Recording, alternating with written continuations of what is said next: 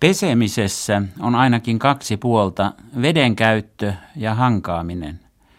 Pesemistä merkitsevät teonsanat, verbit voivat juontua jommasta kummasta toiminnasta. Vanhin kielikuntamme pesemistä merkitsevä verbi näyttää olevan uralilaisen kantakielen verbi moski. Se ei ole säilynyt Suomessa, sen sijaan kyllä osittain Virossa. Mikäli se olisi vielä Suomessa, se kuuluisi moskea. Tämä verbi on vanhimpia tunnettuja indoourooppalaisia lainoja. Sen indoourooppalainen lähdeverbi, vartalo mosg, juontui alun perin veden käytöstä, veteen kastamisesta. Latinan verbi mergere, upottaa, edustaa perusverbiä. Indoourooppalaista mosgasua vastaa tarkimmin esimerkiksi Liettuan verbi masgoti, pestä.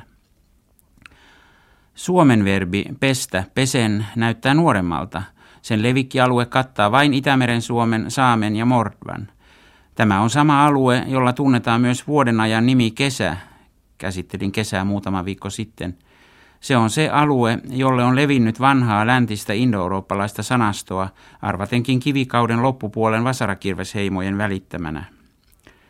Jos jo uralilainen verbi moskea on laina, on johdonmukaista tutkia, onko nuorempikin verbi pestä omaksuttu kieleen lainana.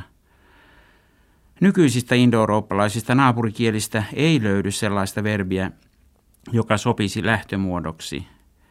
Tiedämme kuitenkin, että muinoin on ollut indoourooppalainen verbijuuri bhes, jolla on ollut ainakin merkitys hangata. Kreikassa esiintyy tästä juuresta laajenne, joka merkitsee hangata, pyyhkiä. Verbiä käytettiin nimenomaan tarkoittamaan puhdistavaa hankaamista, eli kuten arkikielessä sanotaan kuuraamista.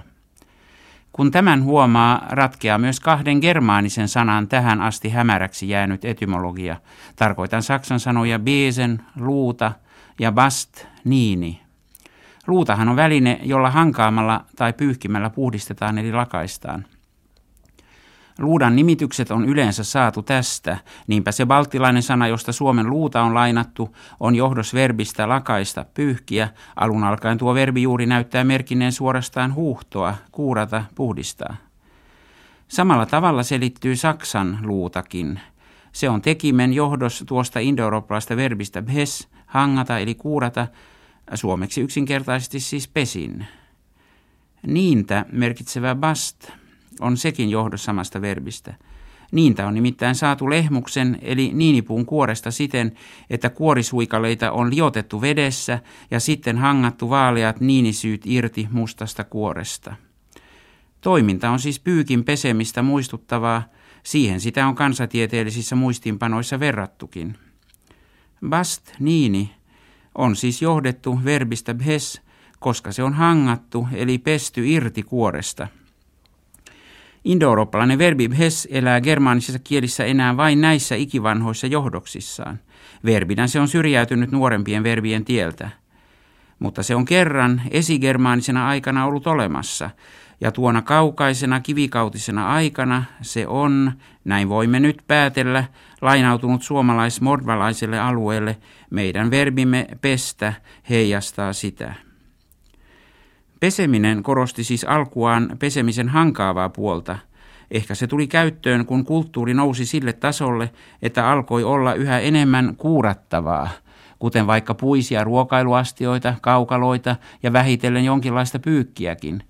Ja varmaan se oma nahkakin on kaivannut kuuraamista. Merkitysten suhteen voi vielä verrata esimerkiksi venäjän verbiä stirat, joka merkitsee sekä hangata, hieroa, että pestä pyykkiä.